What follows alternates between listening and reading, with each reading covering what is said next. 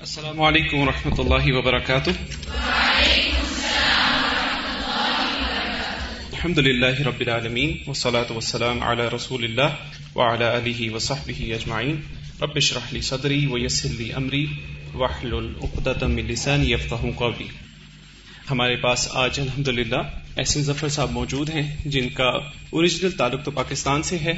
لیکن جب سے ایجوکیشن اور اپنی میڈیکل میں جو انہوں نے اسٹڈیز کی ہیں، وہ ساری یو ایس سے کی ہیں اور ابھی ان کا ایک شارٹس وزٹ تھا پاکستان میں، تو اس میں ان کی طرف سے الحمد للہ ایک آفر بھی تھی اور ہم سب کی ایک بہت عرصے سے یہ خواہش بھی تھی کہ یہاں آئیں اور ان کی جو ایکسپرٹیز ہیں الحمد للہ اسلامی قانون وراثت، اس کے حوالے سے انشاءاللہ آج ایک سمری سیشن انشاءاللہ ہوگا، جس میں کہ مین جو تھیم ہے، جو اس کا بیک گراؤنڈ ہے اور اس کی کیا اسپیشل میرٹس ہیں، ان چیزوں کو انشاءاللہ آج ہم ضرور ڈسکس کر پائیں گے۔ اللہ کی توفیق سے۔ بٹ وی لک فارورڈ ان شاء اللہ ٹو سم ملٹیپل سیشن جو کہ انہوں نے الہدا انٹرنیشنل کینیڈا کے اندر بھی جا کے کنڈکٹ کیے تھے، جس کے اندر تمام ڈیٹیلس اس کی نیٹی گریٹیز جو ہوتی ہیں، ان کو بھی ڈسکس کیا گیا تھا۔ تو آج ان شاء اللہ تعالیٰ یہاں پر موجود ہے احسن ظفر صاحب جو کہ professionally he is a medical doctor اور فزیشین لنگ اسپیشلسٹ لیکن انشاءاللہ اپنی ایکول ایکسپرٹیز رکھتے ہیں اس ٹاپک پہ، اسلامی قانون وراثت کا تعارف، انشاءاللہ without any further ado I would request you to please continue your session السلام علیکم. جزاک اللہ خیر. السلام علیکم ورحمۃ اللہ وبرکاتہ.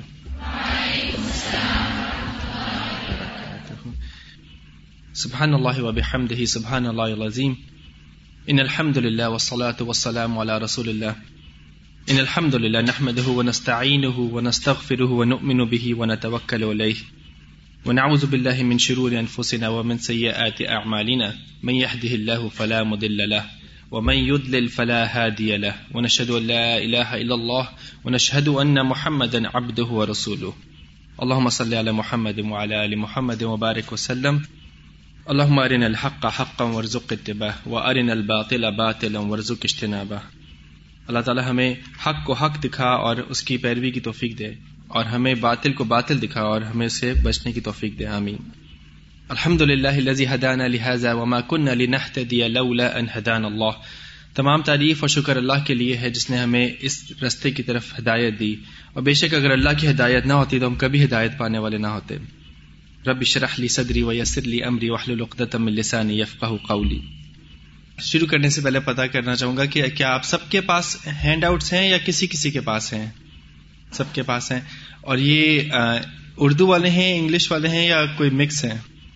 تو آج ایک سیشن کے اندر تو شاید سارا ہمیں علم نہ آ سکے، وراثت کا، لیکن کچھ اس کے بارے میں اہم جو اس کے اسٹیپس ہیں، وہ پتہ چل جائیں گے انشاءاللہ کہ کس طرح ہم اس کو کیلکولیشن کرتے ہیں، کس طرح اس کی کیلکولیشن نکالتے ہیں۔ اور تیمور بھائی نے مجھے انٹروڈیوس اس طرح کرایا کہ میں نے اس میں کینیڈا میں سیشن کیا تو میں اس کی تھوڑی سی کریکشن کر لوں کہ جو میرا کورس جو کرایا تھا وہ میں نے اپنے سنسناٹی شہر میں کرایا تھا۔ کینیڈا میں اس طرح کا ہی ایک بڑا لیکچر ہوا تھا۔ اور یہ سیکھا میں نے کہاں سے تھا، اس کا میں ذکر اپنی پریزنٹیشن کے دوران کروں گا۔ ملک بشیر احمد بگوی صاحب ہیں فیصل مسجد میں وہ پڑھایا کرتے تھے کبھی کبھی آ کے۔ انہوں نے مجھے سکھایا تھا یہ اور اس کے بارے میں میں ذکر کروں گا کلاس کے بیچ میں انشاءاللہ۔ لیکن اصل علم کا شوق جو پیدا ہوا تھا وہ شاید سب سے پہلے میں نے سمر کورس بھی کیا تھا الہدا سے، اور یہ الہدا کا لڑکوں کا سب سے پہلا سمر کورس تھا، جو من رابط صاحب جو ہیں، ایک کوآڈینیٹر تھے اس کورس کے۔ آتف بھی اس میں کورس میں شامل تھا، کورس کا حصہ تھا آتف میں، میرا بھائی۔ تو ہم نے سب سے پہلا کورس ادھر سے سر سے کیا تھا، اور سر کے لیکچرز اٹینڈ کرتے تھے، ہر ہفتے جا کے کسی کے گھر پہ ہوتے تھے قرآن کا درس۔ تو وہاں سے یہ شروع ہوا ہے، اصل میں اس کا شوق پیدا ہونا۔ لیکن جو یہ والا خاص علم ہے، یہ ملک بشیر احمد بگوی صاحب نے مجھے سکھایا تھا الحمد للہ تو شروع کرتے ہیں سب سے پہلے۔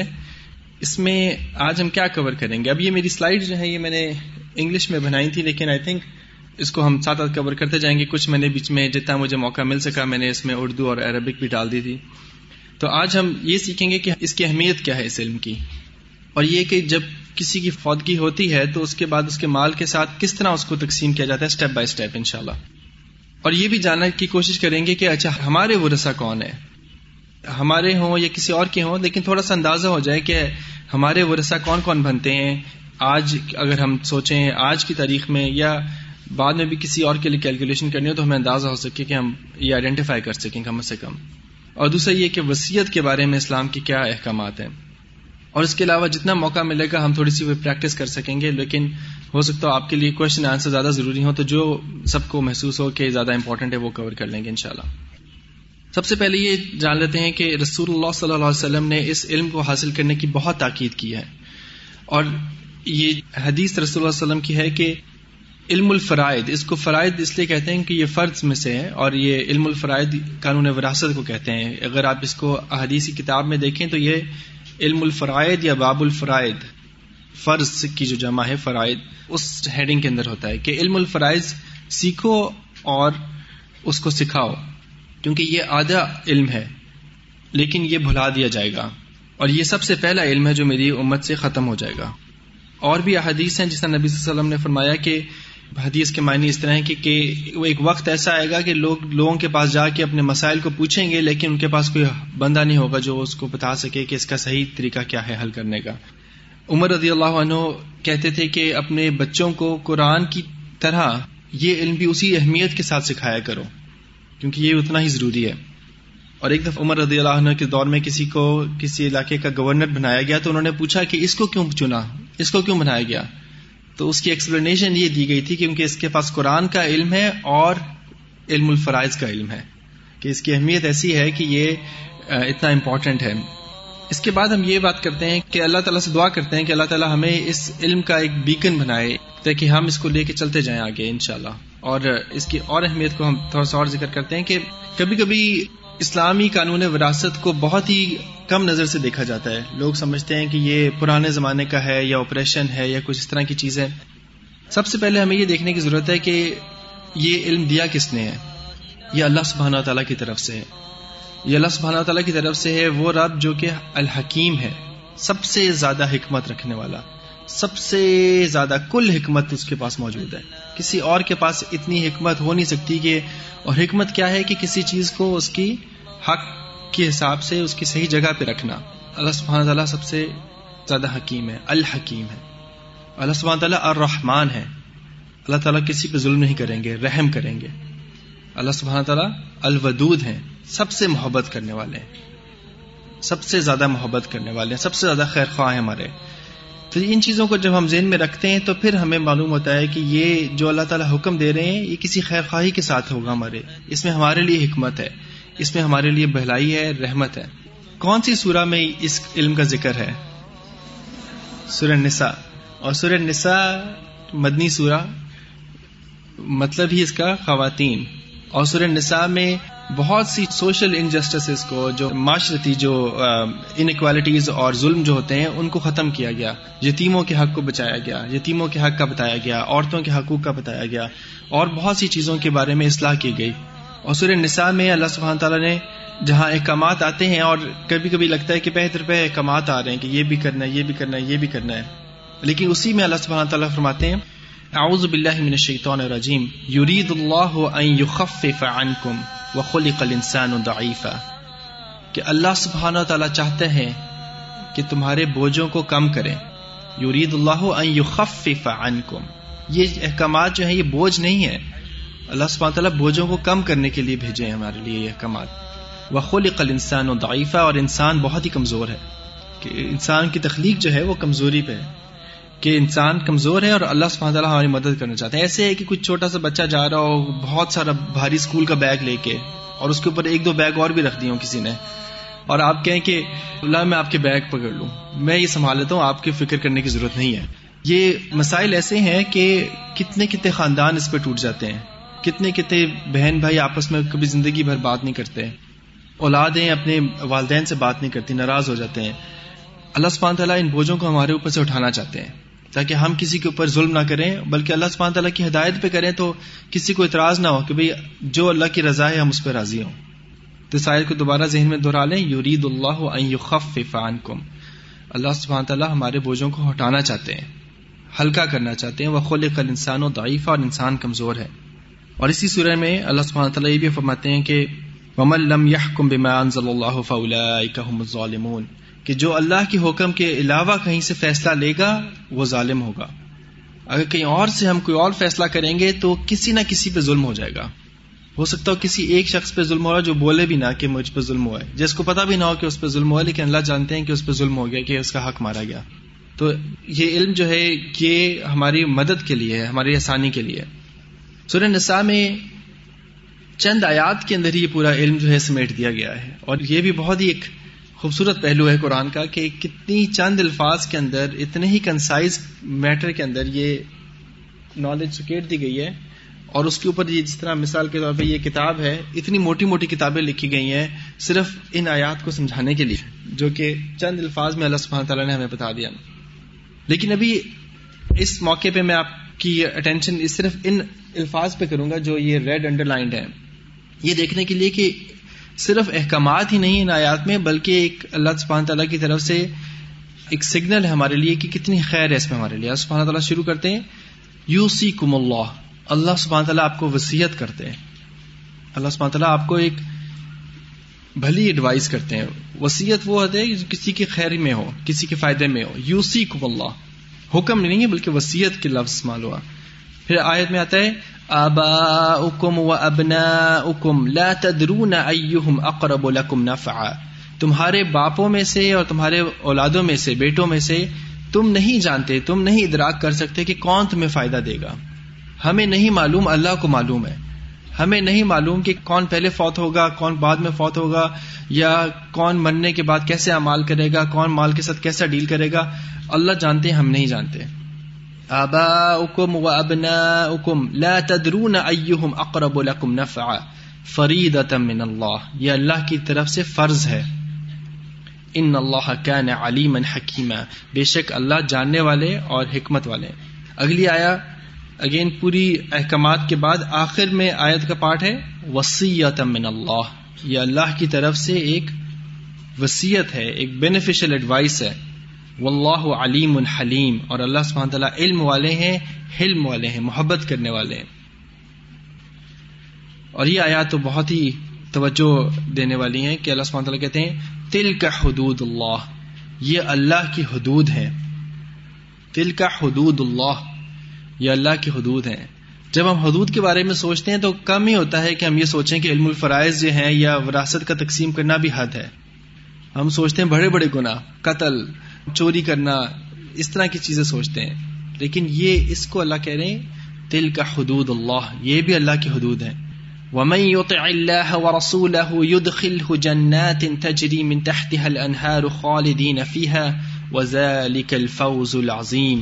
ومن يطع الله ورسوله، جو اطاعت کرے اللہ کی اور رسول کی، يدخله جنات تجري، ان کو داخل کر دیا جائے گا ایسے باغات میں جن کے نیچے نہریں بہتی ہیں، جس میں ہمیشہ ہمیشہ رہیں گے۔ وزالک الفوز العظیم اور یہی سب سے بڑی کامیابی ہے۔ کس معاملے کو ہم ذکر کر رہے ہیں؟ وراثت کو۔ کسی کا پیسہ لے لینا، اپنے پاس پیسے زیادہ آ جانا، یہ کر دینا، وہ کامیابی نہیں ہے۔ کامیابی یہ ہے کہ اطاعت کی جائے اللہ کی۔ یہ نہیں کہ کس طرح مجھے پیسے زیادہ مل جائے یا کسی اور کا حق مجھے مل جائے۔ اصل کامیابی یہ ہے کہ اللہ کی اطاعت کی جائے اور یہ باعث بننے گا جنات میں داخل ہونے کا اگر اس کو صحیح طرح حل کیا جائے۔ اور اس طرح اگلی آئے میں، وَمَن يَعْصِ اللَّهَ وَرَسُولَهُ وَيَتَعَدَّ حُدُودَهُ يُدْخِلْهُ نَارًا خَالِدًا فِيهَا وَلَهُ عَذَابٌ مُهِينٌ اور جو معصیت کرے گا اللہ کی اور اس کے رسول کی اور اس کی حدود کو توڑے گا، اللہ تعالیٰ داخل کریں گے اس کو۔ ایسی آگ میں جس میں ہمیشہ رہیں گے اور یہی سب سے ہیومیلیٹنگ رسوا کرنے والی، رسوا کرنے والی سب سے زیادہ ہیومیلیٹنگ پنشمنٹ ہے۔ یہ آپ کی جو بکلیٹس ہیں، ان میں ریسورسز والے جو آخر پیج ہیں، ان میں لکھی ہوئی ہیں آیات کہ ہمیں یہ علم کہاں سے معلوم ہوتا ہے۔ اسی سے متعلق احادیث بھی ہیں اور ایک حدیث ہے جس میں یہی بتایا گیا کہ ایک شخص ستر سال تک سیونٹی ایئرس تک اچھے مال کرتا رہتا ہے، کرتا رہتا ہے، لیکن آخر میں وسیعت اور یہ مال کی تقسیم میں ظلم کر جاتا ہے۔ تو وہ اس کے لیے جہنم میں داخل ہونے کا باعث بن جاتا ہے۔ اور اسی طرح ایک شخص برے امال کرتا رہتا ہے، لیکن اس معاملے میں آ کے وہ عدل اور انصاف سے کام لیتا ہے اور اس کے لیے جنت میں داخل ہونے کا باعث بن جاتا ہے۔ اور بالکل انہی آیات کی عکاسی ہے یہ بات۔ تو یہ آیت نمبر 11 سے 14 تک یہ آیات تھیں۔ پھر سورہ کی آخری آیت جو ہے وہ وراثت سے متعلق ہے۔ بیچ میں کوئی آیت نہیں آتی وراثت سے، آخری آیت جو ہے وراثت سے متعلق ہے، اور اس میں وہ شروع بھی اس طرح ہوتا ہے کہ یستف نک یہ آپ سے فتوا پوچھتے ہیں، آپ سے اور سوال پوچھتے ہیں کلالہ کے بارے میں۔ کسی اسکالر سے میں نے یہ سیکھا تھا، کہتے ہیں کہ اتنے اہم احکامات ہیں کہ آیات اکٹھی بھی رکھی جا سکتی تھی ساری، کہ ساری آیات کو مصحف میں اکٹھے کر دیتے کہ ایک ہی ٹاپک ہے۔ لیکن کچھ شروع میں آئی ہیں ساری، اور ایک آیت آخر میں آئی ہے۔ ایسے جیسے کہ جب سورہ اینڈ ہو رہی ہے تو ایک ریمائنڈر کے لیے کہ یہ بہت اہم ٹاپک تھا سورہ کا۔ اس کو بھولنا نہیں کہ یہ کیا ٹاپک تھا۔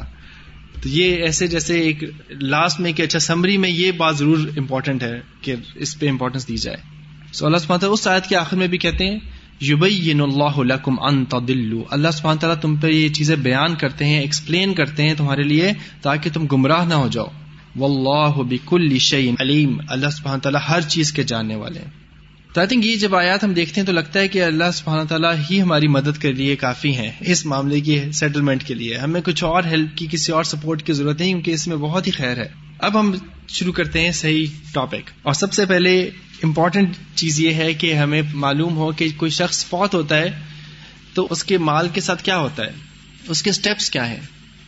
اس سے پہلے میں ایک ڈیفینیشن بتانا چاہوں گا۔ اور آپ کی یہ پہلے پیج پہ جو اردو والا ہے، اس میں پہلے پیج پہ ڈیفینیشن بھی لکھی ہوئی ہیں کہ میراث کیا ہے۔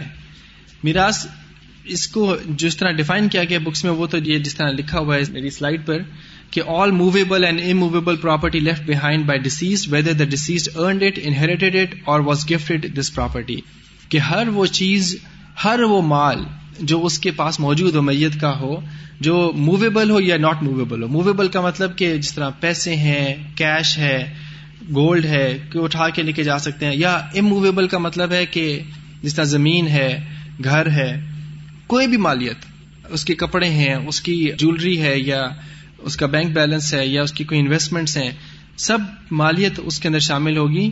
چاہے وہ اس نے ارن کی ہو خود، اس کو کسی اور نے گفٹ کی ہو یا اس نے خود انہیریٹ کی ہو. لیکن جو اس کی مالیت تھی، وہ میراث میں آئے گی. اب ہم اس مال کی بات کر رہے ہیں کہ ایک شخص فوت ہوا اور اس کے پاس یہ میراث تھی اس کی. اور جب کوئی فوت ہوتا ہے تو ہم اس کی ساری ویلو کیلکولیٹ کرتے ہیں کہ اچھا یہ گھر ہے، اس کا اس کی ویلو اتنی بنتی ہے مارکیٹ ویلو تو یہ اس کے سائن کریں گے۔ اس کی گاڑی ہے، اس کی ویلو اتنی بنتی ہے۔ اس کے کپڑے ہیں، ان کی ویلو اتنی بنتی ہے۔ یا کوئی ویلو نہیں ہے ان کی، تو اس کو اگنور کر دیں۔ اس کی جولری ہے، جو بھی ہے، ہر چیز کو اس کی ویلو سائن کر کے ٹوٹل کہیں گے اچھا یہ ٹوٹل ان کی میراث ہے۔ اس کے بعد ہوتا کیا ہے کہ سب سے پہلا اسٹیپ یہ ہے کہ ہر مسلمان کا، ہر انسان کا ایک حق ہے کہ اس کو ایک ڈگنیٹی کے ساتھ، ایک آنر کے ساتھ دفن کیا جائے۔ کہ اس کا مال جو ہے، اگر کسی اور رشتے دار نے اس کے اوپر خرچہ کرنا چاہے، کہ اس کے کفن دفن کا بندوبست کرنا چاہے تو ٹھیک ہے، ورنہ اس کا مال سے اسی کا کفن دفن ارینج کیا جائے۔ اور اس میں بالکل سادگی رکھی جائے کہ کیا یہ جو مال ہم اس کا یوز کر رہے ہیں، یہ اس کے ورسا کا مال ہے اصل میں۔ تو اس میں کوئی لیوش نہ رکھا جائے، یہ نہیں کہ اس کے لیے کھانے ہو رہے ہیں یا بہت بڑا بڑا ارینجمنٹ ہو رہا ہے اس کے مال سے۔ اس کا مال جو ہے وہ صرف اس کے کفن دفن کا جو منیمل خرچہ ہے، اس کے لیے خرچ کر دیا جائے۔ تو یہ ٹھیک ہے۔ سب سے پہلا اسٹیپ یہ ہے۔ دوسرا اسٹیپ ہے کہ کوئی قرض کسی کے اوپر ہو تو اس کو ادا کیا جائے۔ اور قرض، جب میں یہ امریکہ میں یا کینیڈا میں جب میں کر رہا تھا تو وہاں پہ تو بہت ہی کامن ہے بینک سے لون لینا، گھروں کو لون کے اوپر لے لینا کریڈٹ کارڈ یوز کرتے رہنا، اور اب یہ یہاں پہ بھی کافی کامن ہوتا جا رہا ہے۔ ہم کبھی کبھی اس کو قرض سمجھتے نہیں ہیں۔ کریڈٹ کو ہم کہتے ہیں بینک کا ہے بینک کے پاس تو بہت پیسہ ہے، تو اس کو فکر نہیں کرتے ہم۔ حالانکہ وہ بھی ایک آپ کے اوپر ریسپانسبلٹی کریڈٹ ہے۔ قرض قرض ہی ہے۔ اس کو ہم ایز اے مسلم ہمیں بالکل کوشش کرنی چاہیے کہ اوائڈ کریں۔ رسول اللہ صلی اللہ علیہ وسلم کی آپ لوگوں نے یاد بھی کی ہوں گی، مصنون دعاؤں میں بہت سی دعائیں ایسی ہیں جس میں دین سے پناہ مانگی گئی ہے کہ قرض نہ ہو میرے اوپر، کسی کا قرض نہ ہو۔ تو یہ ایک ایسی چیز ہے کہ اس کو کرہت کے ساتھ ہی اختیار کرنے کی ضرورت ہو تو کریں، اور جب ہو تو پھر ساتھ ہی اس کو واپس کرنے کی فکر ضرور ہو ہمارے اندر۔ لیکن اس کو لینا منع نہیں ہے، کیونکہ رسول اللہ صلی اللہ علیہ وسلم نے بھی لوگوں سے کبھی قرض لیے اور واپس کیے۔ اور یہ چیزیں منع نہیں ہے لیکن اس کی ایک سینس آف ریسپانسبلٹی ضرور ہونی چاہیے۔ اور اس کے بارے میں ایک حدیث میں نے پڑھی تو مجھے کافی فکر ہوئی اس کی اور زیادہ کہ رسول اللہ صلی اللہ علیہ وسلم رحمت اللہ عالمین ہے سب سے زیادہ رحم، رحمت ہیں تمام جہانوں کے لیے۔ اللہ تعالیٰ نے ان کو رحمت بنا کے بھیجا سب جہانوں کے لیے۔ لیکن اس معاملے میں وہ کیسے تھے کہ رسول اللہ صلی اللہ علیہ وسلم کے پاس کبھی کوئی جنازہ آتا اور اس شخص کے اوپر کسی کا قرض ڈیو ہوتا۔ وہ پہلے پوچھتے کہ کیا اس شخص نے کوئی ارینجمنٹ رکھا ہے اس کو واپس کرنے کا کہ نہیں؟ اور اگر آنسر یہ ہوتا کہ ہاں جی اس کے پاس کوئی ارینجمنٹ ہے واپس کرنے کا، تو رسول وسلم اس کا جنازہ پڑھا دیتے۔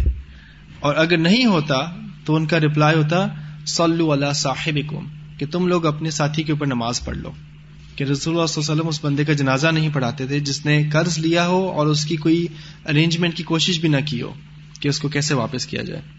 تو اس پہ وہی سوچنے کی بات ہے کہ رحمت اللہ رسول اللہ صلی اللہ علیہ وسلم بھی کسی مقروض جو ایسا ہو جس نے اس کی فکر نہ کی ہو، اس کے بارے میں جنازہ پڑھانے سے بھی انکار کر دیتے۔ انٹل کہ کوئی اور بندہ، کوئی اور شخص، کوئی صحابی کہتا کہ میں اس کی رسپانسبلٹی لیتا ہوں تو پھر رسول وسلم آگے ہو کے جنازہ پڑھا دیتے اور اس کا جنازہ پورا کر لیتے۔ اور اس حدیث کو کنٹینیو کریں تو یہ لمبی حدیث ہے۔ اور صحابی کہتے ہیں کہ جب رسول وسلم کے پاس وسط آئی بہت زیادہ مال میں، جب فتوحات ہوئی مدینہ کا دور تھا تو پھر رسول وسلم نے کہا کہ میں اس کی رسپانسبلٹی لوں گا کہ جس کسی کے اوپر کوئی قرض ہوگا تو میں خود ادا کروں گا۔ اور حدیث کے الفاظ ہیں کہ انا اولا بالمؤمنین من انفسہم۔ میں مومنین سے ان کے نفسوں سے بھی زیادہ قریب ہوں۔ یہ کون سی سورہ میں آیت ہے؟ کسی کو معلوم ہے؟ سورہ احزاب۔ سورہ حزاب میں اللہ سبحانہ تعالیٰ فرماتے ہیں ان نبی اولا بالمؤمنین من انفسہم، کہ یہ نبی مومنین سے ان کے نفسوں سے بھی زیادہ قریب تر ہیں، ان سے زیادہ ان کے کلوز ہیں، ان کا حق زیادہ ہے ان پہ۔ لیکن یہاں پہ اس حدیث میں نبی صلی اللہ علیہ وسلم اپنا حق بتا رہے ہیں کہ میری کیا رسپانسبلٹی ہے؟ کہ میں ان کے قرضوں کو دے دوں گا جس کے اوپر کوئی قرض ہوا۔ فمن توفا وعلیہ دین فعلیہ قضاؤہ کہ کوئی فوت ہوا اور اس کے اوپر کوئی قرض ہوا تو میرے اوپر ہے اس کا قضا کرنا۔ ومن تارا کا مالن فہو ہی اور جو اس نے مال چھوڑا ہے وہ اس کے وارثوں کے لیے رہے گا۔ تو یہ ایک ویلفیئر اسٹیٹ کی کلائمیکس ہے کہ ایک ایسی ویلفیئر اسٹیٹ نبی صلی اللہ علیہ وسلم نے قائم کی کہ ہر فوت ہونے والے کے اوپر جو قرض تھے وہ بھی نبی صلی اللہ علیہ وسلم ادا کر رہے تھے۔ اپنے طور سے اپنی طرف سے۔ ایسی ویلفیئر اسٹیٹ تو بھی ہم نے کہیں دیکھی نہیں ہے، لیکن کتنا اسلامک اصول جو ہیں، اگر ہم ان پہ چلیں تو کہاں تک ہم پہنچ سکتے ہیں؟ لقت کا نلکم فی رسول اللہ اسوت الحسن بے شک۔ تو قرض کی ادائیگی ایک سیکنڈ اسٹیپ ہے۔ اس کے بعد جو مال بچے گا، وہ پینڈنگ کمٹمنٹس میں نے کیٹیگری میں اس میں لکھا ہوا ہے۔ اس میں کوئی کسی نے ٹرانزیکشن کی ہو، کسی نے کوئی چیز بائی کی ہے اور کہا ہے اچھا میں آپ کو یہ دیتا ہوں پیسے یا پیمنٹ ابھی ڈیو ہے، تو یہ پینڈنگ کمٹمنٹس جو ہیں، اس کو بھی پورا کر دیا جائے۔ اس میں جس طرح حق مہر ہے، کسی نے ادا نہیں کیا، یا کوئی اور پینڈنگ کمٹمنٹس پینڈنگ جو عہد ہیں اس کے، اس کو پورا کر دیا جائے۔ اس میں وہ نہیں آئے گا کہ کسی نے کہا کہ میں اپنے بیٹے کے لیے گھر بناؤں گا، تو وہ پینڈنگ کمٹمنٹ نہیں سوچی جائے گی۔ یہ پینڈنگ کمٹمنٹ ایسی جو کہ واقعی کوئی ڈیل ہوئی ہو اور ابھی پیمنٹ رہتی ہو، یا ابھی ٹرانزیکشن پوری، یا اس نے کوئی چیز بیچی ہو اور اب یا اس کو پیسے ملنے ہوں واپس۔ اس میں دونوں چیزیں شامل ہیں، پیسے ملنا یا دینا یا وصول کرنا۔ یا یو الذین امن اوفو بالعقود۔ تو یہ اسی کیٹیگری میں آئے گا کہ ان کی کمٹمنٹس کو پوری کر دیا جائے، جو ایسی کمٹمنٹس ہوں کہ جس کے بارے میں ان سے سوال ہو۔ پھر اس کے بعد آتی ہے یہ اسٹیپ کے وسیعت کہ اگر کسی نے مرتے وقت وسیعت کی تھی کہ میرا یہ مال جو ہے کس کو دے دینا، یا کہیں کسی آرگنائزیشن کو دے دینا، یا کسی مسجد کو دے دینا، یا کسی کام پہ لگا دینا، جو بھی اس نے کوئی وسیعت کی تھی، اس کے اوپر خرچہ کر دیا جائے۔ اس کے بارے میں ہم تھوڑا سا اور پڑھیں گے کہ وسیعت کے رولس کیا ہیں کہ وسیعت جو ہے وہ میکسیمم ون تھرڈ ایک تہائی مال سے زیادہ کی نہیں کی جا سکتی۔ میکسیمم ون تھرڈ چاہے اگر کسی نے مرتے ہوئے کہہ دیا کہ آدھا مال دے دو یا پورا مال دے دو، لیکن جب آپ کیلکولیشن کریں گے تو آپ صرف ون تھرڈ ہی یوز کریں گے اس کے لیے۔ اور یہ کہ وسیعت جو ہے یہ کسی وارث کے حق میں نہیں کی جا سکتی، نہ وارث کا حق لیا جا سکتا اس میں۔ یہ نہیں کہا جا سکتا کہ میرے اس بیٹے کو یا اس بیٹی کو کچھ نہ دیا جائے، یا اس کو میں نے زندگی میں دے دیا تو اس کو اب نہ دیں۔ کسی کا حق نہیں لیا جا سکتا۔ نہ ہی اس میں کسی وارث کو اور دیا جا سکتا ہے کہ جس کو ویسے ہی ملے گا، اس کو اور دے دیا جائے کہ اس کو اور دے دے۔ وارث کے بارے میں حیثیت نہیں ہو سکتی، نہ ان سے لیا جا سکتا ہے، نہ ان کو دیا جا سکتا ہے۔ اور اس کے بعد جو آخری اسٹیپ ہے، وہ ہے وراثت کی تقسیم، جس کے بارے میں ہم آج تھوڑا سا اور بات کریں گے کہ کس طرح تقسیم کرتے ہیں ہم۔ تو یہ اسٹیپس جو ہیں، یہ اسٹیپ فائیو پہ پہنچنے سے پہلے یہ پہلے اسٹیپس کرنا ضروری ہے۔ اور ان کا معلوم ہونا بھی ضروری ہے کہ یہ سب چیزیں ہو جائیں پہلے۔ تو اب میں ون منٹ بریک لیتے ہیں اور آپ لوگ اپنے ساتھ والے سے ڈسکس کریں کہ یہ فائیو اسٹیپس کیا ہے صرف بتائیں کہ پہلا اسٹیپ یہ ہے، دوسرا، تیسرا، چوتھا، پانچواں۔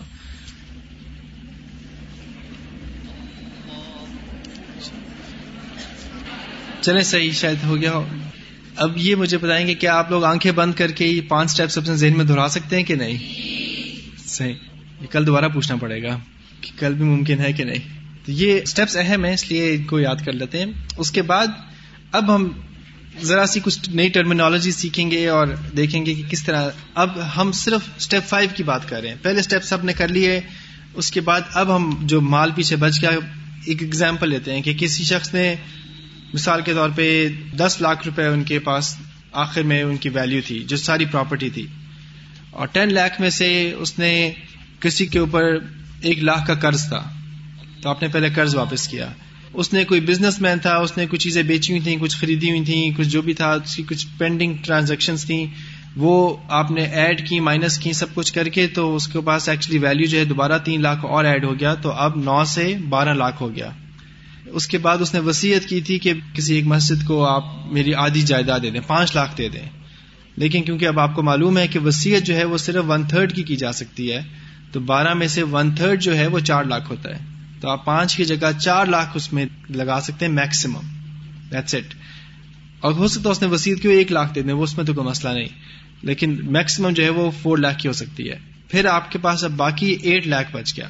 اب وہ ایٹ لاکھ جو ہے دیٹ از دا اماؤنٹ جس کو ہم اب یوز کریں گے کہ آگے اس کو ڈسٹریبیوٹ کس طرح کرتے ہیں. اس کے اسٹیپس کو ہم بات کر رہے ہیں. تو سب سے پہلے ایک کیٹیگری آتی ہے زول فروز کی. اس ٹرم کو آپ لوگ بھی دہرا لیں ایک دفعہ. زول فروز زول فروز کون سے لوگ ہیں؟ یہ وہ رشتے دار ہیں جن کا ایک فکسڈ پورشن مینشنڈ ہے کہ ان کو اتنا ملے گا ود اے سرٹن کنڈیشن کہ یہ شرائط اگر پوری ہوں تو ان کو اتنا ملے گا۔ اگر یہ شرائط پوری نہیں ہو رہی تو دوسری شرائط میں ان کو اتنا ملے گا، تیسری شرط میں ان کو اتنا ملے گا۔ یا ہو سکتا ہو کہ اس کے بعد کوئی شرط مینشن ہی نہ ہو، کیونکہ ان کو پھر ہو سکتا ہو اگلی کیٹیگری میں حصہ ملے، اس کیٹیگری میں نہ ملے۔ یہ جس طرح مثال کے طور پہ میاں بیوی ہیں کہ ان کے ساتھ شرط ہے کہ اگر کوئی عورت فوت ہوتی ہے تو خامد کو ہسبینڈ کو ون ہاف ملتا ہے اگر اس عورت کی کوئی اولاد نہ ہو۔ اور اگر اولاد ہو تو اس کو ون فورتھ ملتا ہے۔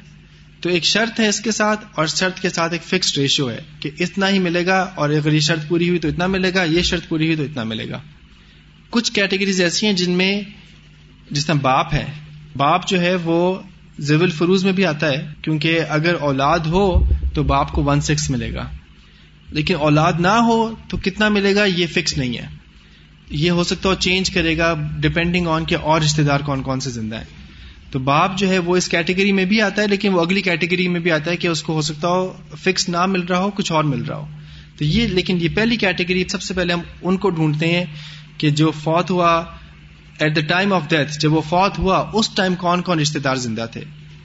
ہو سکتا ہو کوئی بندہ جو ہے نائنٹین نائنٹی سکس میں فوت ہوا اور اس کی وراثت کسی نے تقسیم ہی نہ کی ہو۔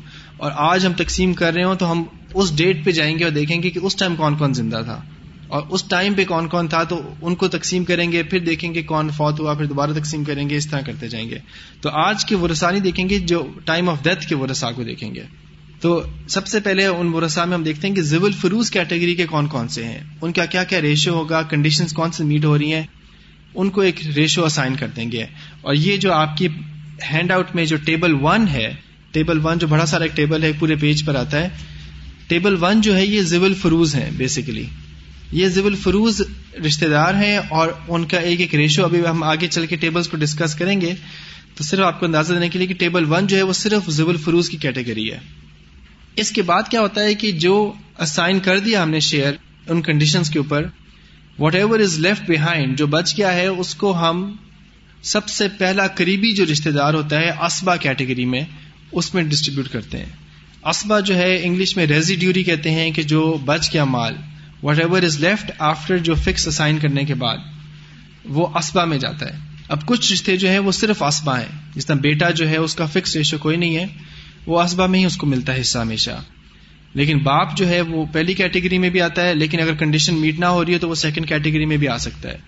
تو یہ ہم سیکھیں گے آہستہ آہستہ، جس طرح ہم کیسز کو دیکھیں گے یا ٹیبلس کو دیکھیں گے۔ لیکن آپ کی کنسپشل ماڈل کیا ہونا چاہیے؟ سب سے پہلے ہم اسائنڈ ریشوز دیتے ہیں۔ قرآن میں جن کا حصہ کلیئرلی مینشنڈ ہے، شرائط کے ساتھ کہ اس شرط کے ساتھ ان کا یہ حصہ ہے اور دوسری شرط کے ساتھ ان کا یہ حصہ ہے، تو جو حصہ مینشنڈ ہے وہ حصہ پہلے اسائن کر دیتے ہیں۔ سب کو وہ اسائن کر دیا جن جن کی شرط میٹ ہو رہی تھی۔ جن کی کنڈیشن میٹ نہیں ہو رہی تھی، ہم ویٹ کرتے ہیں، ہم دیکھتے ہیں کہ اسبا میں کیا ہوتا ہے پھر۔ پھر ہم اسبا میں دیکھتے ہیں، سب سے قریبی رشتے دار جو ہوتا ہے، اس کو باقی کا مال مل جاتا ہے۔ وہ بہن بھائی ہو سکتے ہیں، وہ بیٹا بیٹی ہو سکتے ہیں، وہ جو بھی ہوں گے، ہم دیکھیں گے وہ کس طرح پتا چلے گا۔ لیکن یہ اس طرح فرسٹ کیٹیگری کیا ہے؟ زول فروز اس کی ڈیفینیشن کیا ہے؟ وہ رشتے دار جن کا حصہ فکسڈ ہے خاص شرائط کے ساتھ۔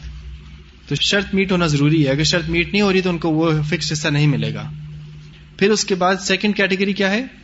اسبا آئین سے اسبا اور ان میں اس کے بعد بھی اگر کوئی مال بچ جائے کہ کسی کے پاس کوئی اسبا نہ ہو، ایسے لوگ نہ ہو جو باقی کا مال لے سکتے ہوں، تو اس کو کہتے ہیں مسئلہ رد۔ رد جس طرح آپ عربی میں جانتے ہیں، رد کسے کہتے ہیں؟ پیچھے مڑنا رائٹ فرد اللہ اللہ کی طرف لوٹو، واپس ریٹرن کرو۔ ریٹرن ٹو اللہ رائٹ اور جس طرح زکوٰۃ کے بارے میں آتا ہے کہ یہ مساکین کا مال ہے جو امیروں سے رد کر کے مسکینوں کو دوبارہ دیا جاتا ہے۔ معذ بل جبل کی حدیث ہے، رد کا لفظ کیا ہے؟ واپس ریٹرن ٹو ریٹرن بیک تو اس کو کہتے ہیں مسئلہ رد۔ رد میں یہ ہوتا ہے کہ کسی کا اسپا نہ ہو اور آپ نے فکس ریشوز دے دیے ہیں، ابھی بھی مال بچ گیا ہے۔ There still wealth left over تو آپ یو ریٹرن بیک اور واپس جا کے آپ زبل فروز کو ریٹرن کرتے ہیں۔ ان میں دوبارہ سے ریڈسٹریبیوٹ کر دیتے ہیں۔ اس کو کہتے ہیں مسئلہ رد پھر اس کے بعد اگر کوئی ایسا شخص ہو جس کی نہ زبل فروز کیٹیگری کے کوئی رشتے دار ہوں، نہ اسبا کیٹیگری کے کوئی رشتے دار ہوں، ان دونوں میں کوئی بھی نہیں ہے۔ بڑا ان لائکلی ہے یہ۔ بہت کم کیسز میں اس طرح ہوتا ہے۔ عام طور پہ اس طرح کے لوگوں میں جو اڈاپٹیڈ ہوں، مثال کے طور پہ کہ ان کی فیملی کا پتہ ہی نہیں کہ ان کی فیملی کون ہے، یا کلوز فیملی ریلیٹو کا نہ پتا ہو، یا وہ فیملی جو لاپتہ ہوں لاسٹ ہو گئے ڈیڈ باڈیز ملی ہوں، یا ایسے لوگ جو گم ہو گئے جن کا پتا نہ ہو کہ ان کا ٹری کیا ہے، یا کون کون ریلیٹو زندہ ہیں، بہت کم اس طرح ہوتا ہے کہ یہ ان دو کیٹیگریز میں کوئی رشتے دار نہ ہو اگر ان میں بھی نہ ہو تو پھر ایک تھرڈ کیٹیگری ہوتی ہے زول ارحام زول ارحام ایک اور پھر ایک بہت لمبی لسٹ ہے ریلیٹوز کی، بہت دور دور کے ریلیٹوز بھی اس میں شامل ہیں، جن میں یہ مال تقسیم ہو سکتا ہے۔ زبل ارحام کے بعد اگر پھر بھی کوئی اور ریلیٹو موجود نہ ہو بیسیکلی وہ شخص جس کا کوئی بھی ریلیٹو نہیں ہے، کوئی بھی رشتے دار نہیں ہے، تو پھر وہ بیت المال میں چلا جاتا ہے۔ اب بیت المال ہمارے سوسائٹی میں ہے کہ نہیں ہے، وہ ایک الگ ڈبیٹ ہے، لیکن بیت المال کا مطلب اسٹیٹ پراپرٹی اور جس طرح امیرکا میں بھی اگر آپ کا کوئی بھی ریلیٹو نہ ہو، کچھ نہ ہو، تو وہ ایک اسٹیٹ اونرشپ ہو جاتی ہے پراپرٹی تو یہ آئیڈیلی تو ایک مسلم اسٹیٹ کے اندر بیت المال جو تمام مومنین کا مسلم بلیورز کی پراپرٹی کامن ہوتی ہے یا اسٹیٹ کی پراپرٹی تھی، اس میں جانا چاہیے۔ ابھی تک میں نے کوئی مسئلہ ایسا حل نہیں کیا جس میں بیت المال تک کی نوبت آئی ہو۔ ہر ایک کوئی نہ کوئی رشتے دار نکل ہی آتا ہے۔ تو اس لیے یہ بہت ہی ریئر کیسز ہیں، لیکن آپ کو کنسپشلی پتا ہونا چاہیے کہ یہ اسٹیپس ہیں۔ اسٹیپ ون زبل فروز اسٹیپ ٹو اسبا اسٹیپ تھری اگر زبل ارحام ہے، لیکن اس سے پہلے مسئلہ رد، کہ ریٹرن بیک اور پھر زبل ارحام اور بیت المال۔ جی، یہ ٹیبل آپ کی بکس میں نہیں ہے، تو اگر آپ نے اگر اس طرح اسٹیپ بائی اسٹیپ لکھنا ہو تو لکھ لیں، ورنہ جس طرح ہم کیسز سالو کریں گے یا جس طرح یہ ٹیبل ون اور ٹیبل ٹو بنے ہوئے ہیں، تو آٹومیٹکلی آپ اسی طرح ہی کیلکولیشن کرتے رہیں گے۔ اچھا کچھ اور ٹرمینالوجیز یاد کرتے ہیں۔ ابھی یہ مشکل پارٹ ہے لیکچر کا، اس لیے آپ کوشش کریں کہ سونے سے بچ سکے لیکن اس میں سبلنگس سبلنگس کیا ہے کہ مختلف قسم کے رشتے دار، بہن بھائی ہوتے ہیں۔ ایک بہن بھائی وہ ہوتے ہیں جو حقیقی ہیں۔ کہ آپ کے والد بھی وہی ہیں، ماں بھی وہی ہیں۔ ریئل بردر سسٹر جو ہوتے ہیں۔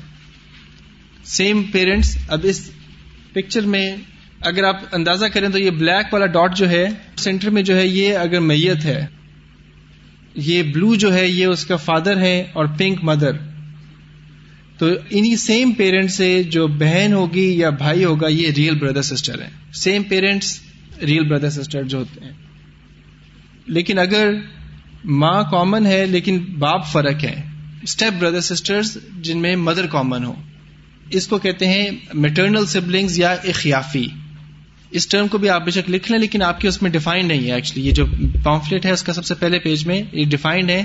اخیافی کون ہے؟ کامن مدر ڈفرنٹ فادرس یہ اخیافی بہن بھائی ہوتے ہیں۔ اور پھر اگر آپ کے والد ایک ہو لیکن مائیں فرق ہو تو ان کو کہتے ہیں الاتی۔ آئین سے ہے آلاتی۔ یہ عربک ٹرمینالوجیز ہیں، لیکن اگر آپ یاد کر لیں گے تو آپ کسی کو کمیونیکیٹ کریں گے، آپ کو آسان رہے گا۔ ورنہ ایزی ڈیفینیشن کیا ہے کہ سیم فادر تو پیٹرنل سبلنگس یا الاتی سیم مدر لیکن ڈفرنٹ فادرس میٹرنل سبلنگس یا خیافی اور سیم پیرنٹس دونوں تو حقیقی۔ الاتی اور حقیقی جو ہیں ان میں ریشو میل فیمل ریشو مرد اور عورت کی ریشو جو ہوتی ہے وہ ٹو ریشو ون ہوتی ہے کہ مردوں کو عورتوں سے دگنا ملتا ہے۔ لیکن جو اخیافی ہے اس میں برابر ملتا ہے۔ مردوں اور عورتوں کو برابر حصہ ملتا ہے ان بھائیوں کو۔ اب یہ اللہ سبحانہ تعالیٰ کی حکمت ہے کہ ایسا کیوں ہے؟ کہ کیوں ان بہن بھائیوں کو ٹو ریشو ون ملتا ہے اور ان کو ون ریشو ون ملتا ہے، جہاں پہ مردوں اور عورتوں کا حصہ برابر ہے۔ اس میں حکمت تو اللہ سبحانہ تعالیٰ کی ہمیں نہیں معلوم کہ کیا اس میں حکمت ہے، لیکن یقیناً کوئی فائدہ ہی ہمارا کہ کس طرح، کیونکہ یہ حصے جو ہیں، یہ سینس آف ریسپانسبلٹی کے ساتھ ہیں۔ کہ کسی کو حصہ زیادہ مل رہا ہے کیونکہ ان کی ریسپانسبلٹی اینڈ اکاؤنٹیبلٹی ان کا احتساب اور ان کی ذمہ داری دونوں زیادہ ہیں تو ان کو وہ مل رہا ہے۔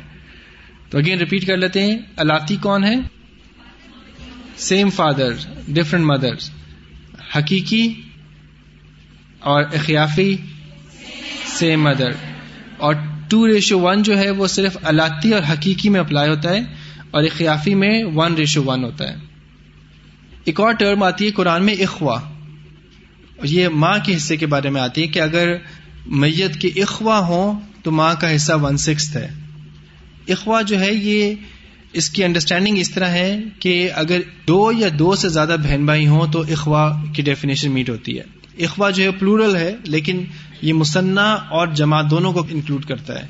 یہ صرف واحد کو ایکسکلوڈ کرتا ہے کہ واحد اس میں نہیں ہے، لیکن مصنع اور جمع دونوں اس میں آتے ہیں کہ ٹو یا more than two any siblings کسی کا ایک بھائی ہو اور ایک بہن ہو، یا ایک الاتی بھائی ہو اور ایک اخیافی بہن ہو، کوئی بھی سبلنگس ہوں، ان دونوں کو آپ اکٹھا کریں، وہ ٹو یا ٹو سے زیادہ ہوں، تو اخوا کی کنڈیشن میٹ ہو جاتی ہے۔ اچھا اب یہ ذرا سی ایک ڈفیکلٹ کانسیپٹ ہے سمجھنے کے لیے کہ وراثت کے معاملے میں اولاد کی ڈیفینیشن کیا ہے؟ جس طرح قرآن میں آتا ہے فائن لم یق اللہ ولد۔ اب ولد، یہ ولد، اولاد کا جو لفظ بار بار آیات میں آتا ہے، اس کی ڈیفینیشن کیا ہے؟ ان میں کون کون شامل ہے؟ تو اگین اگر آپ یہ دیکھیں کہ یہ سب سے اوپر والا ڈاٹ جو ہے ہاں یہ سب سے اوپر والا ڈاٹ جو ہے، یہ اگر میت ہے بلیک ڈاٹ میت کا ایک بیٹی ہے پنک اور یہ بلو جو ہے یہ بیٹا ہے۔ سو سن اینڈ ڈاٹر بیٹا بیٹی اور اس کے بعد پھر جو بیٹی ہے، اس کی آگے سے بیٹی ہے اور بیٹا ہے، ان کے آگے سے بچے ہیں۔ اور اس طرح جو بیٹا ہے، اس کے بھی آگے سے بچے ہیں اور اس کے آگے سے بچے ہیں۔ اولاد میں بیٹا، بیٹی آتے ہیں ضرور۔ بیٹا، بیٹی تو ہر میت کے جو امیجیٹ اولاد ہے، بیٹا اور بیٹی وہ دونوں آئیں گے۔ اس کے بعد جو بیٹے کے بچے ہیں، جو پوتا پوتی ہوتے ہیں، جن کو ہم پوتا پوتی کہتے ہیں، وہ اس میں آتے ہیں۔ اور اس کے بعد جو بیٹے کے بیٹے کے بیٹے جو ہے، یا بیٹے کے بیٹے کی بیٹی، پڑ پوتا یا پڑ پوتی، وہ اس میں آتے ہیں۔ تو یہ جب آتی ہے قرآن میں کنڈیشن کہ اگر اس کی اولاد ہو تو ان کا اتنا حصہ ہے۔ اب اولاد میں کیا مطلب ہے؟ اگر ان چھ میں سے کوئی موجود ہو۔ بیٹا بیٹی ہو پوتا پوتی ہو جو سن سن اور سنس ڈاٹر یا پڑ پوتا پڑ پوتی یا سن سن سن یا سن سنس ڈاٹر یہ ہوں تو ان میں سے کوئی بھی موجود ہو تو اولاد کی کنڈیشن پوری ہو جاتی ہے۔ ایٹ دا سیم ٹائم باقی جو ہیں، ان کا کیا بنے گا؟ وہ اولاد کی ڈیفینیشن میں نہیں آتے، یہ زبل فروز اور اسبا میں نہیں آتے۔ یہ زبل ارحام، جو تھرڈ ڈسٹنٹ کیٹیگری اس میں آتے ہیں۔ اور یہ جو آپ کی امیجیٹ اولاد ہے، جو ایکچوئل جو یہ چھ میں نے آپ کو بتائے آئیڈینٹیفائی کیے، یہ زبل فروز میں بھی آتے ہیں اور اسبا میں بھی آتے ہیں۔ اچھا یہ بھی سننے میں ذرا مشکل لگ رہی ہیں چیزیں، لیکن اصل میں بھی شاید مشکل ہوں، لیکن امپورٹنٹ بات یہ ہے کہ اولاد کی کنڈیشن صرف ان چھ رشتوں سے پوری ہوتی ہے۔ اگر کسی کی بیٹی کی بیٹی ہے، جس طرح نواسی ہے یا نواسا ہے، تو اولاد کی ڈیفینیشن پوری نہیں ہوتی۔ صحیح؟ اس طرح ہی بیٹی کی بیٹے کا بیٹے بچے یا وہ جو اس سائڈ کی جو ہے وہ اولاد کی کنڈیشن کو میٹ نہیں کرتے۔ تو کبھی کبھی میرے ذہن میں تو یہ سوال ضرور تھا شاید آپ کے ذہنوں میں بھی ہو، کہ بھائی ان کو کیوں نہیں انکلوڈ کیا گیا؟ صرف بیٹے کی ہی نسل کو کیوں آگے کنٹینیو کیا گیا؟ اولاد کی ڈیفینیشن میں بیٹی کی بچوں کو کیوں نہیں انکلوڈ کیا گیا؟ ایک تو یہ کہ اللہ کی حکمت ہے اس میں کہ اللہ سبحانہ تعالیٰ کس طرح ہمیں یہ رولس بتا رہے ہیں اور کس طرح نبی وسلم نے ان کو اپلائی کیا۔ لیکن سوچا جائے تو اس میں سے ہر ڈاٹ کے اوپر، ہر ڈاٹ جس کو لگ رہا ہے کہ اس کو انکلوڈ نہیں کیا گیا، اس کا اپنا ایک دادا ہے۔ اس کا اپنا ایک اور پڑ دادا ہے۔ ہر ایک کو ایک نہ ایک چین سے لنک کر دیا گیا ہے۔ ہر شخص جو ہے وہ کسی ایک چین سے لنکڈ ہے۔ وہ اس چین میں نہیں ہے، لیکن کسی اور، اس کا کوئی اور پڑ دادا ہوگا۔ اس کا دادا کوئی اور ہے۔ تو ہر ایک کے ساتھ ایک چین اٹیچڈ ہے۔ تو ایسا نہیں کہ کوئی بھی شخص ڈپرائوڈ ہو۔ وہ اس میت سے نہیں ملے گا، لیکن دوسری کوئی اور رشتے سے اس کو مل سکتا ہے۔ اور یہ اکنامکس کا بھی ایک بہت ہی اچھا پرنسپل ہے کہ ایک پراپرٹی جس کی ایک بڑی ویلو ہے، اگر آپ اس کو پچیس حصوں میں، بیس حصوں میں تقسیم کر دیں تو اس کی ویلو ختم ہو جاتی ہے۔ کوئی ایک زمین ہے ایگریکلچر کی زمین ہے، آپ اس کو چھوٹے چھوٹے حصوں میں بانٹ دیں تو اس کی کوئی ویلو ہی نہیں ہے۔ کسی کو کوئی فائدہ نہیں دے سکے گی وہ چیز۔ تو ایک ہی چین جو ہے، اس میں ہی یہ اکنامیکلی بھی اٹ میک سینس لیکن یہ اعتراض بہت سے لوگوں کو ہوتا ہے کہ بیٹی کے بچوں کو کیوں نہیں؟ اور یہ اس کو فیمل اوپریشن کے معنوں میں یا کسی اور ٹرمز میں بندہ یوز کر سکتے تو آپ اس کو ایکسپلین کر سکتے ہیں کہ ہر ایک شخص کے ساتھ کوئی چین اٹیچڈ ہے۔ ایسا نہیں کہ کوئی بھی ڈپرائوڈ ہو۔ کسی کو محروم نہیں رکھا گیا۔ اچھا یہ یہ ایک اور سوال ہوتا ہے کہ مردوں کا حصہ ٹو ریشو ون مردوں کے دو حصے، عورتوں کا ایک حصہ۔ اور یہ وراثت میں ایک عام قانون سمجھا جاتا ہے، جبکہ یہ عام نہیں ہے، یہ خاص ہے، کچھ رشتوں میں یہ اپلائی کرتا ہے کچھ میں نہیں کرتا۔ ٹو ریشو ون کب ملتا ہے؟ اور یہ قرآن سے ڈائریکٹلی ہے، اس لیے اس میں یہ نہیں کہ کسی نے اپنی طرف سے اس کو اخذ کر لیا ہو۔ اللہ سبحانہ تعالیٰ کہتے ہیں یوسی کم اللہ فی اولاد کم لکری مسل حضل کہ اللہ سبحانہ تعالیٰ تمہیں وسیعت کرتے ہیں اولاد کے معاملے میں۔ یہ ولد کون ہے؟ اولاد کون ہے؟ یہ وہی ہے جو میں چھ بتایا آپ کو۔ یہ وہ چھ رشتے ہیں، ان میں کس طرح ہے لکر مسل حضل السین کہ ہر مرد کے لیے دو عورتوں کے برابر۔ To ratio one. فن کن نسا فوقس نتعین فلاح سلسا ما ترک پھر آگے وہ اگر صرف عورتیں ہی ہوں تو ان کا کس طرح ہوگا؟ وہ آگے مینشنڈ ہے۔ اور پھر دوسری کنڈیشن کیا مینشنڈ ہے؟ جو آخری آئے ہے سور نسا کی، اس میں بھی اللہ تعالیٰ فرماتے ہیں یستفتونک قل اللہ یفتیکم فی الکلالہ ان امرا حلق لیس له ولد وله اخت فلها نصف ما ترک وهو يرثها ان لم يكن لها ولد۔ پھر آگے آتا ہے فن کا نتین فلاحم مما ترک اور یہ آخری جو ہے، یہ بات ہے جو آپ کو ہائی لائٹ کرنا چاہتا ہوں۔ وہ ان کا نو اخوتن رجال و نسا ان فلزکر مسل حزل کہ بہن بھائیوں میں، اور یہ علاتی اور حقیقی بہن بھائیوں کی بات ہے کہ ان میں اگر مرد اور عورتیں دونوں موجود ہوں، تو مردوں کا حصہ دو عورتوں کے برابر۔ یہ قرآن سے احکامات لیے گئے ہیں، یہ کسی نے ان کو چینج نہیں کیا، اللہ سبحانہ تعالیٰ کے الفاظ ہیں یہ، تو اس لیے اس رول کو ہم اگنور نہیں کر سکتے۔ اس کو سمجھنا ضروری ہے۔ البتہ کہ یہ کون سے رشتے میں اللہ تعالیٰ نے فرمایا کہ اولاد کے معاملے میں، جن کا میں نے ذکر کیا آپ سے، اور real brother real sister paternal brother paternal sister ان بہن بھائیوں کے معاملے میں۔ کن کنڈیشن میں یہ اپلائی نہیں ہوتا؟ ماں باپ کے حصے میں یہ اپلائی نہیں ہوتا۔ کچھ کنڈیشن ایسی ہیں جس میں ماں اور باپ کا ایکول حصہ ہے۔ کچھ کنڈیشن ایسی ہیں جس میں باپ کو ڈبل مل جائے گا ماں سے۔ کچھ ایسی ہوں گی جس میں باپ کو اور مل جائے گا ماں کے کمپیرزن میں، لیکن کچھ کنڈیشن میں وہ دونوں کو اکول ملے گا۔ تو یہ ایک فکس رول اس رشتے میں نہیں ہے۔ پھر اخیافی بہن بھائی میں میں نے آپ کو بتایا کہ اس میں اکول ہے۔ وہ بھی قرآن سے ہی آیت اخذ ہے۔ ان میں اکول ہے کہ ان دونوں کو برابر دیا جائے گا اخیافی بہن بھائیوں کو ون ریشو ون پھر گرینڈ پیرنٹس کے معاملے میں یہ بالکل ہی ڈفرینٹ ہے۔ کہ دادی دادا کے حصے میں بھی یہ اکول ہو بھی سکتا ہے، نہیں بھی ہو سکتا۔ اور نانا کا تو حصہ ہے ہی نہیں، لیکن نانی کا حصہ ہے۔ جو میٹرنل گرینڈ مدر ہے نانی جو ہوتی ہیں ان کا حصہ ہے۔ وہ زویل فروز میں آتی ہیں۔ جن کی کنڈیشن میٹ ہو رہی ہے، تو ان کو سب سے پہلے حصہ ملنے والوں میں۔ اور نانا کا حصہ ہے ہی نہیں، نانا جو ہے، وہ تو تھرڈ کیٹیگری میں، زویل ارحام میں۔ تو یہ ایک جنرل رول نہیں ہے۔ ٹو ریشو ون جنرل نہیں ہے، جن خاص کنڈیشن میں ہے اور کچھ کنڈیشن میں نہیں ہے۔ اور اللہ سبحانہ بہتر جانتے ہیں کہ ان کے پیچھے کیا حکمت ہے اور کس طرح ہے۔ ایک اور بات میں کہتا چلوں کہ زندگی میں کوئی بندہ مال خرچ کر رہا ہو تو رسول اللہ صلی اللہ علیہ وسلم نے یہی تاکید کی ہے کہ ایکولی خرچ کیا جائے بیٹا اور بیٹی پہ۔ اور یہ آپ شاید سنی بھی ہو، اس سے ملتی جلتی حدیث ایک اپنی اولاد میں کسی کسی ایک کو کچھ دیا یا ایک غلام دیا یا کوئی گفٹ دیا، تو نبی صلی اللہ علیہ وسلم نے اسے پوچھا کہ کیا تم نے باقی بچوں کو بھی دیا تو اس نے کہا نہیں، تو انہوں نے کہا باقیوں کو بھی دو، کہ میں اس کی، اس نا انصافی پہ گواہ نہیں بن سکتا۔ کہ زندگی میں بیٹا بیٹی کے بیچ میں ڈسٹنکشن نہیں ہونا چاہیے ان کے خرچ کے اوپر۔ یہ موت کے بعد کی باتیں ہیں، کیونکہ اب جو بیٹے کے اوپر رسپانسبلٹی ہے وہ زیادہ ہے۔ He has to be financially responsible for the women الرجال قوامون علی النساء. اس کی ذمہ داری ہے کہ وہ بہنوں کا بھی خیال رکھے اور باقیوں کا بھی خیال رکھے، تو اس کو حصہ بھی زیادہ ہے۔ لیکن زندگی میں جب آپ باپ ہے یا ماں ہے آپ جب بچوں کے اوپر خرچ کر رہے ہیں یا کر رہے ہیں، تو ٹو ریشو ون سے نہیں اکول زندگی میں کسی کو آپ انکوالٹی سے نہیں خرچ کرنا چاہیے۔